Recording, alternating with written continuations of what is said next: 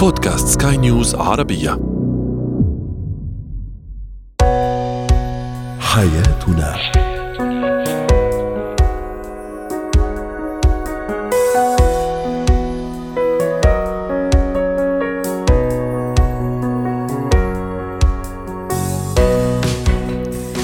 مستمعينا الكرام أهلا بكم. معنا إلى حياتنا فضاؤكم اليومي الذي يعنى بشؤون الأسرة وباقي الشؤون الحياتية الأخرى. والذي يمكنكم الاستماع اليه عبر منصة سكاي نيوز عربيه dot com slash podcast وباقي منصات سكاي نيوز العربية الأخرى. شاركونا عبر رقم الواتساب 00971 561 886223 معي أنا آمال شابة. اليوم نتحدث عن الدعم الذي يحتاجه الشريك من شريكه عندما يفقد أحد والديه، أيضا كيف نعلم الطفل حب الوطن، وأخيرا كيف نتعلم المسؤولية المجتمعية. هو وهي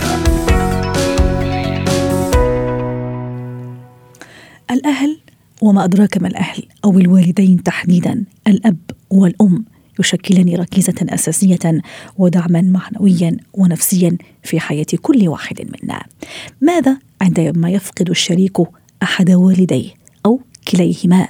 ما هو نوع الدعم النفسي الذي يحتاجه الشريك من شريكه وهل يقتصر فقط؟ الدعم على الناحية النفسية دعونا نتعرف على جوانب هذا الموضوع مع الأستاذة لما الصفدي الاستشارية النفسية والأسرية ضيفتنا العزيزة من دبي. سعد أوقاتك أستاذة لما أهلا وسهلا فيك اليوم.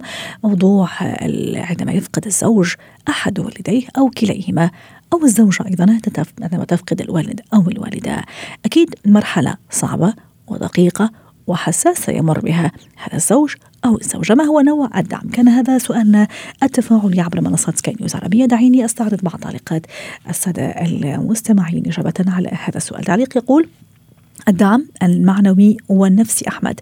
أيضا آه، عبد الشكور يقول يحتاج إلى الحنان والتحفيز المعنوي. وأيضا منى تقول هي فعلا مرحلة صعبة جدا وأنا عشت هذه المرحلة لكن لم أجد الدعم الذي كنت انشده وأبحث عليه. أستاذ لما من دون شك أنها مرحلة صعبة ودقيقة تختلط فيها الكثير من مشاعر الحزن وما إلى ذلك والاكتئاب والسلبية لأنه ركيزة أساسية من ركائز هذه الحياة الأب أو الأم. نفقد أكيد الأمر ليس بالهين. نحتاج إلى سند نحتاج إلى دعم خاصة من أقرب الناس لإلنا اللي هو الزوج أو الزوجة. عن شو أبحث أنا كزوجة أو زوج في الشريك عندما أمر بهذه المرحلة؟ هي المرحلة هي تعتبر من أصعب المراحل خصوصا أنه دائما بيكون المشاعر فيها ما قبل أحيانا بيكون ما قبل مشاعر الحزن اللي هي مشاعر الصدمة وعدم التقبل. آه، فاحيانا اللي ننتظره هو التفهم. أول مرحلة اللي هي تفهم ردات أفعالنا تفهم سلوكنا تفهم مشاعرنا تفهم الانفعال الاسئله غير المفهومة والتصرفات غير المنطقية. اكتئابنا أيضا أحيانا قد يطول هذا الاكتئاب قد تطول مشاعر الحزن وردة الفعل تختلف أستاذ لما أكيد من شخص لآخر هناك شخص قد ما تعبروا نهائيا عن مشاعرهم. تماما. وبالصمت وهذا هو الأخطر. في بعض الأشخاص بيعبروا عن مشاعرهم إن كان بالبكاء أو التذكر أو الحديث المستمر. فاللي أنا بكون محتاجته من الشريك هو التفهم اولا لنوعية المشاعر والتجربة اللي عم بمر فيها. اثنين المشاركة يعني إحساسي بأنه ما أصابني هو أصابه بأنه آه كما يقال المصاب مشترك فبالتالي إحساسي بأنه هو فعلا متعاطف حتى مع فكرة فقدان الشخص بحيث أنه هو بالعكس لابد أنه يكون خلال كل اليوم يذكرني بأشياء جميلة فعلها ذكريات هذا الشخص معنا مواقفه وتصرفاته النقطة الثالثة تحييد الخلافات. للأسف أحيانا بيكون في خلافات أسرية ما بين أحد الشريكين والشخص اللي رحل.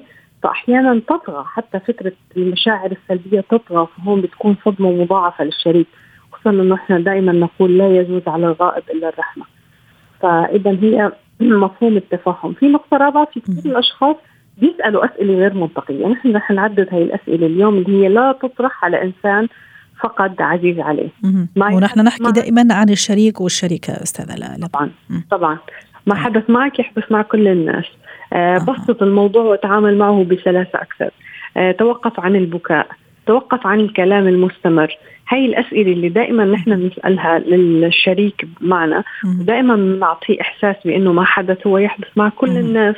أو أنت مثلا مقصر أو أنت مقصرة مثلا لا يساعد مم. يعني هي كلها الجمل لا تساعد هي. بالعكس تشعروا بالضيق وتشعروا بأنه فعلا أنا المحيطين فيني غير متفهمين لما أمر فيه.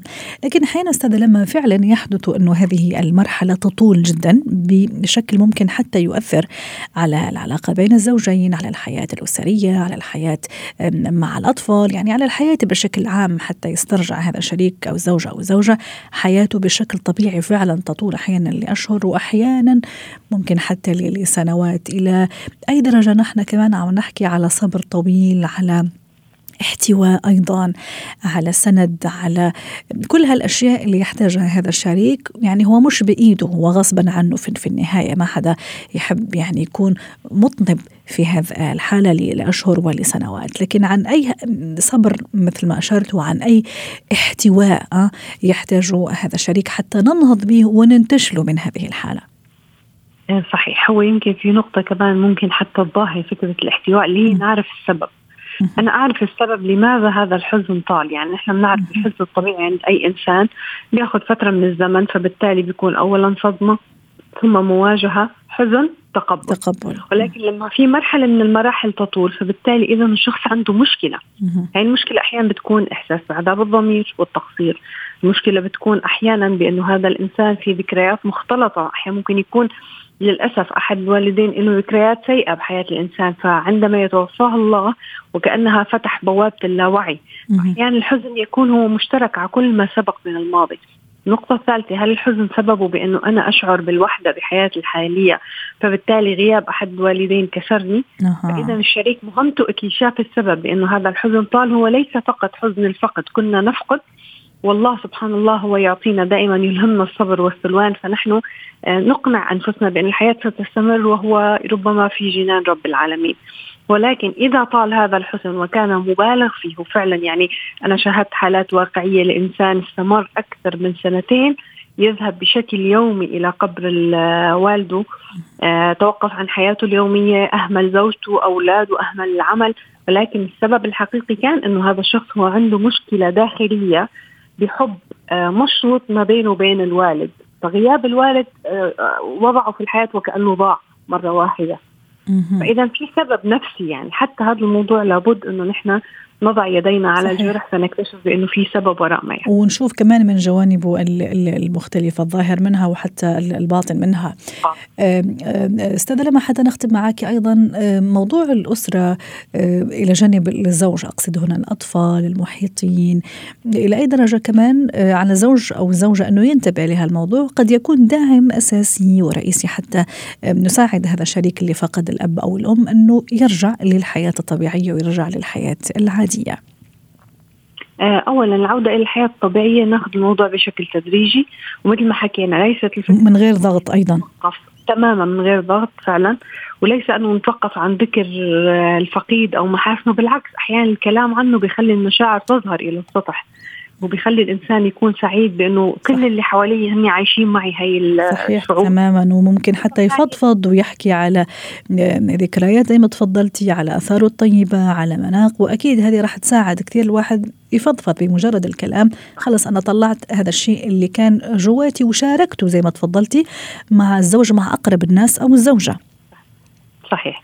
وآخر هي نصيحة. بإنه نحن نتفهم كل ما يبدر عنه. يعني ما عاتبه على التقصير. لما أنا يكون شريك حياتي عم بمر بهي الأزمة ما أفتعل مشاكل عاقبه على التقصير. استوعب بإنه أكيد ممكن يكون في نواقص بالحياة ولكن هو بفترة حرجة. وادعو الله أن تمر على سلام. ودائما احساسه بإنه أنا حتى لو بالاحتضان بالكلمة الجميلة صح. بالمبادرة اللطيفة قادرة على إخراج إنسان من حالته شكرا لك أستاذة لما صفدي ضيفتنا العزيزة من دبي وأتمنى لك يوم سعيد. زينة الحياة. الأطفال هم نواة المجتمع وثروته أيضا. إن تربوا على حب الوطن والولاء له فسيكونون عماد هذا الوطن والركيزة المتينة التي سيقوم عليها. كيف ننشئ الطفل على حب الوطن للحديث عن هذا الموضوع رحبوا معي بالخبير التربوي والتعليمي دكتور مجدي حمزة ضيفنا العزيز من القاهرة. يسعد أوقاتك دكتور مجدي. أهلا وسهلا فيك معنا. اليوم الحديث عن حب الوطن والطفل. نعرف جميعا أن الطفل يتعلم بالقدوة. كيف أغرس حب الوطن عند طفلي وهو بالكاد في ثلاث أربع خمس سنوات في يعني بداية عمره؟ مساء الخير على سكاي ومساء الخير. وأنا في البداية حابب أهني سكاي بالعيد العاشر ليها. وان شاء الله تكون من أهم المنصات العالمية الإخبارية شكرا لك حضرتك اتكلمتي دلوقتي في نقطة بنغفل عنها كلنا تقريبا في الدول العربية وفي معظم دول العالم يعني. لأن تربية اللي هو حب الوطن. حضرتك اتكلمتي في موضوع في منتهى الأهمية. وموضوع راقي جدا لأن آه، تربية الأبناء على حب الوطن من المعاني السامية التي يجب على الأباء والأمهات والمربيين في كل في كل الدول العربية أو أو غيرها زرعها في الأطفال منذ صغرهم. صحيح لأن حب حب الأطفال بيكبر في قلوب الصغار كلما كبرت أعمارهم. صحيح وكل وكلما تربى الطفل على حب الوطن كلما كان مواطنا صالحا قادر على أن يكون أن يشارك في المستقبل مشاركة إيجابية في آه، في وطنه. لازم نقول إن الآباء والأمهات عليهم دور مهم جدا في تعميق حب الوطن في نفوس ابنائهم. طيب كيف أنا أربي هذا الطفل دكتور مجدي؟ عمره أربعة خمسة ست سنوات. أكيد يعني ادراكه لهذا المفهوم يعني إدراك يعني متواضع آه، ليس طبعا تقليلا منه لكن يعني بحكم سنه وبحكم عمره يعني. يعني كيف أقرب له هذا المفهوم الوطن حب الوطن احترام دولته احترام رموز دولته. كيف يعني أقربه من هالموضوع؟ شوي شوي حتى طبعا يبتدي يكبر ثم يروح المدرسة وأكيد المفهوم راح يتعمق أكثر وإدراكه راح يكون أكثر. أعطيني كذا بخطوات آه، عملية حتى أطبقها مع الطفل وأغرس فيه منذ نعومة أظفاره حب الوطن. آه، اولا في البداية من من من بداية إن الطفل يبتدي يدرك معنى الوطن أو معنى آه، آه، البيئة المحيطة به آه، لازم ما يكونش كثير الشكوى وكثير تصدير الأزمات وكثير تصدير المشاكل بالنسبة للوطن ان أنا أقول عليه كلام مش كويس قدام قدام الطفل. دي بداية يعني.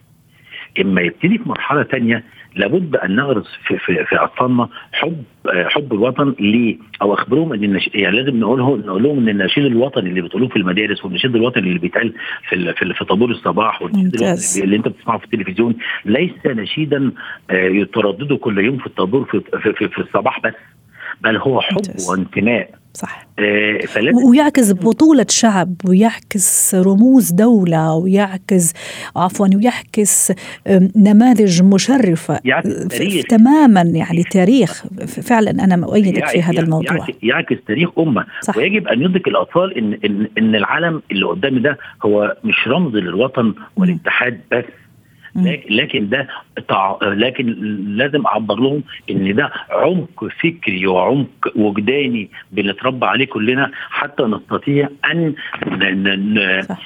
نحافظ على هذا الوطن وكيانه يعني. رائع. لازم لازم يكون المز... لازم يكون الوطن فخر لينا جميعا. رائع. ويجب ان ويجب أن نحافظ عليه ونفتخر به بس ده بيجي عن طريق يا فندم إن أنا أربي ولادي وأشاركهم الحوار الهادئ البناء القائم على التفكير المتبادل الراقي في حب الوطن. راح أضيف إن كل هذا دكتور مجدي أيضا كثير مهم إني أعلم طفلي كيف يحترم المكان اللي هو فيه، كيف يحترم الشارع اللي دولته بنته اللي حطت فيه أموال وميزانيات واللي تعبت فيه ومرافق الدولة أيضا والحفاظ على نظافتها وسلامتها من أي تخ تخريب أو من أي ضرر لأنه في النهاية هي تمثل هذا الوطن أو جزء من هذا الوطن.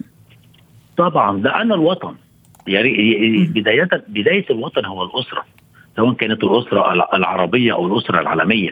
إذا كان الأسرة كلها قائمة على الحب والولاء والانتماء للكيان الأسري اولا لابد أن يكون ينعكس هذا انعكاسا ايجابيا على حب الطفل للوطن.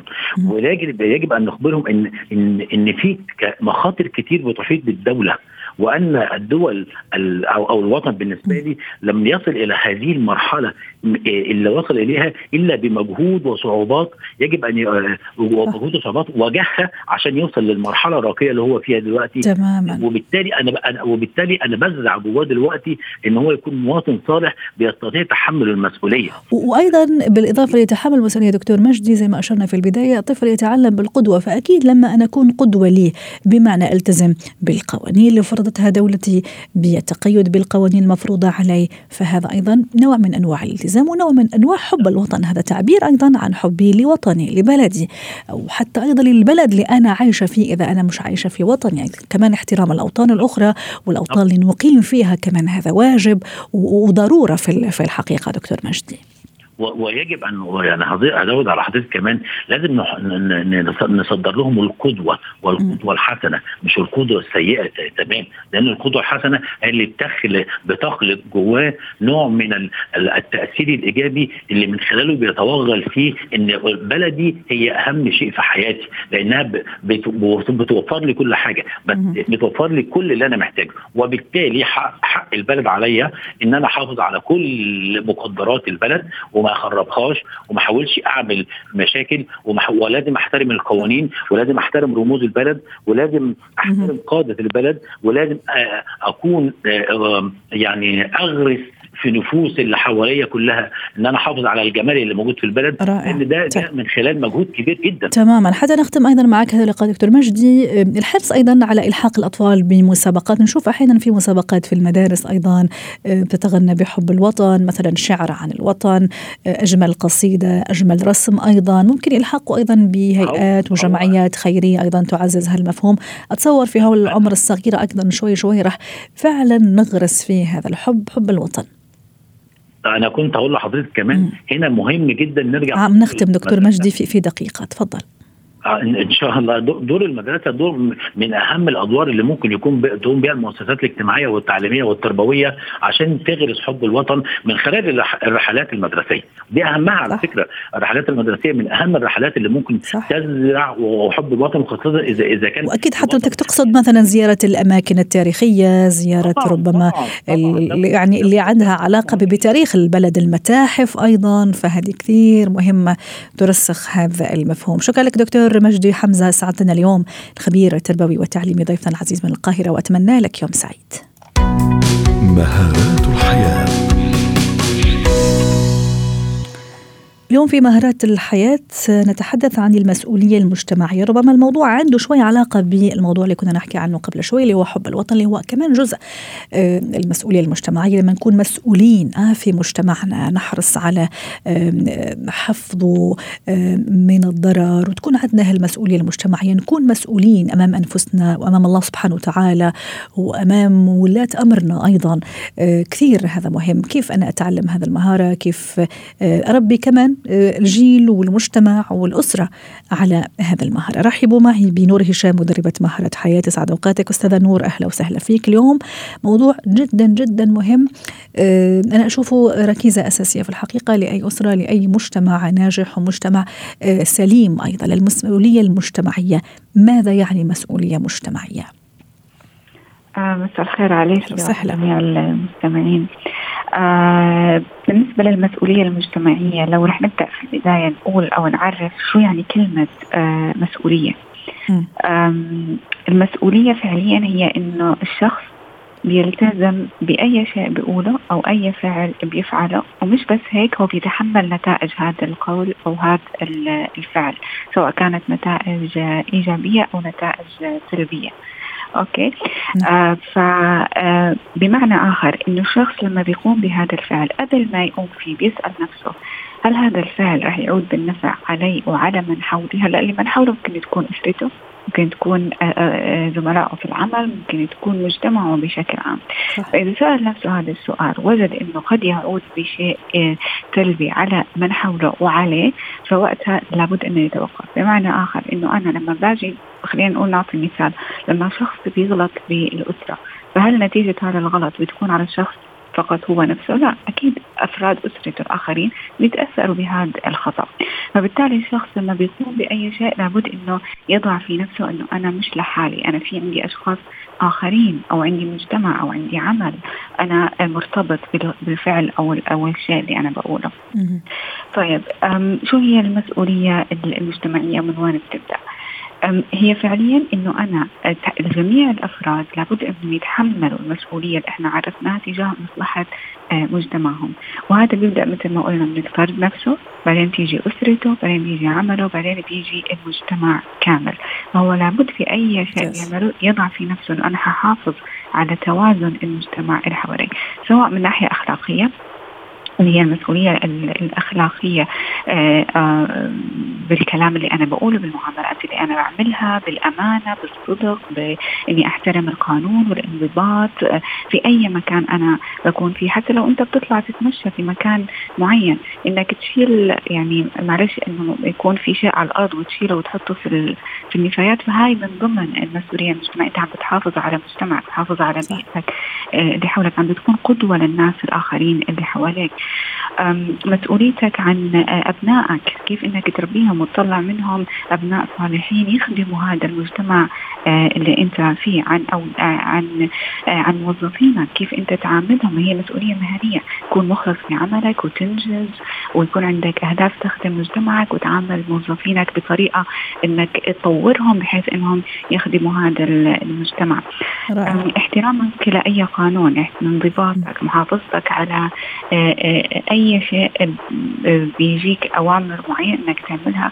نعطي مثال اللي هي وقت آه، الإجراءات الاحترازية اللي كانت في وقت كورونا. حفاظك أنت التزامك فيها هذا مسؤوليه مجتمعيه في بعض الأشخاص بحسوها إنه مسؤولية مجتمعية أنا مش حقدر أعملها. لا أنت كفرد لو أنت التزمت بقانون بأخلاق معينة أنت فعلا قدمت لهذا المجتمع أو قمت بدورك من ناحية المسؤولية المجتمعية. والمسؤولية المجتمعية أيضا أستاذة نور راح أفتح قوس حتى أضيف إنه مو شرط تكون في في في بلدي أو في في البلد اللي أنا أنتمي ليه، لا هي ممكن حتى في بلد آخر في دول أخرى أنا أقيم فيها أو أنا أدرس فيها أو أعمل فيها أو أشتغل فيها وهذه كمان يعني من من من من القيم الجميلة والرائعة جدا اني امتثل القوانين للبلد اللي أنا أعيش فيها زي ما تفضلتي حضرتك في أشياء صارت أنا أكون أمام نفسي أمام الله سبحانه وتعالى أمام هذا المجتمع اللي أنا فيه. ما يعني ما أذي الناس يكفي فقط أنه مثلا أنا اللي ما تأذيت. لا يعني من المسؤوليه المجتمعيه اني ما أذي الناس ما أذي المجتمع ما أذي المحيطين يعني. تماما. أنا في أي مكان مسؤول. أنا في أي وين أنا أنا مسؤول مسؤول عن نفسي عن الاشخاص اللي معي مثل ما قلنا. أنا بعمل واجباتي بلتزم بقوانين المكان اللي آه اللي أنا بكون فيه. بعطي يعني العطاء كمان من نوع من أنواع المسؤولية. ما بأذي الآخرين وما بتسبب في آه وما بقول إني أنا حر وما لي علاقه وبعمل اللي بدي إياه. لا أنا مش إذا كان حريتي فيها آه فيها ضرر للآخرين ضرر لمجتمعي. لا أنا هون بدي أوقف أصلا. نفسي اللي عم بعمله صح أو خطا عشان هيك حتى نختم معك أستاذة نور نؤكد إنه فعلا الأسرة وال يعني الأسرة الأولى يعني الأسرة يعني أب وأم وأطفال هذه كثير ضرورية حاضنة أساسية لتنمية المسؤولية المجتمعية بالإضافة أيضا لوسائل الإعلام كمان هذه كثير مهمة. شكرا لك أستاذة نور هشام مدربة مهارة حياة ضيفتنا العزيزة وأتمنى لك يوم سعيد. ختم حلقة اليوم من حياتنا. شكرا لكم وإلى اللقاء.